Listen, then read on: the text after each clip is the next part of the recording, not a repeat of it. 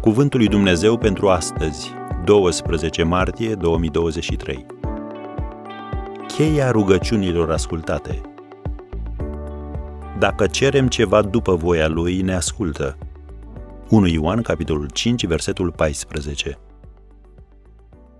Vorbim despre principii biblice cu rol cheie în ce privește rugăciunea. După credință, cunoașterea voii lui Dumnezeu. Apostolul Ioan scria în prima sa epistolă, capitolul 5, de la versetul 14, Îndrăzneala pe care o avem la el este că dacă cerem ceva după voia lui, ne ascultă. Și dacă știm că ne ascultă, orice am cere, știm că suntem stăpâni pe lucrurile pe care i le-am cerut.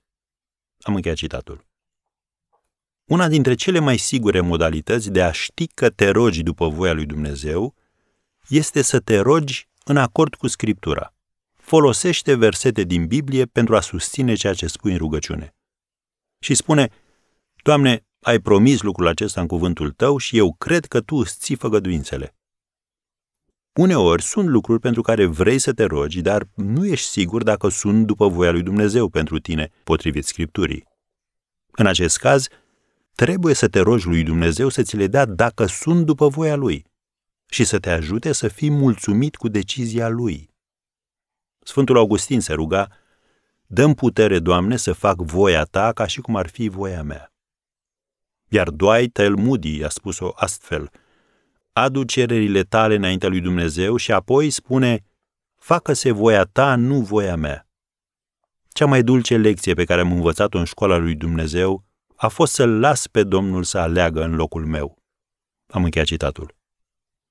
Poate va trebui să aștepți, pentru că momentul ales de Dumnezeu face parte din voia sa. Ai răbdare. Se va întâmpla. Poate nu vezi încă, dar dacă Dumnezeu a promis, înseamnă că e pe cale să se întâmple. Și nu uita, dacă nu ți dă ce ai cerut, îți va da ceva mai bun, dacă umbli prin credință și păstrezi o atitudine bună.